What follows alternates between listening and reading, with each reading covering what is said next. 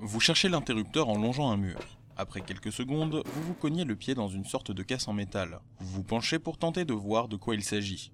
Vous entrouvrez le couvercle de la caisse et apercevez quelque chose qui scintille très faiblement. À bien y regarder, l'objet semble être enfoui sous d'autres objets du même genre. Vous plongez votre main et ressortez l'objet.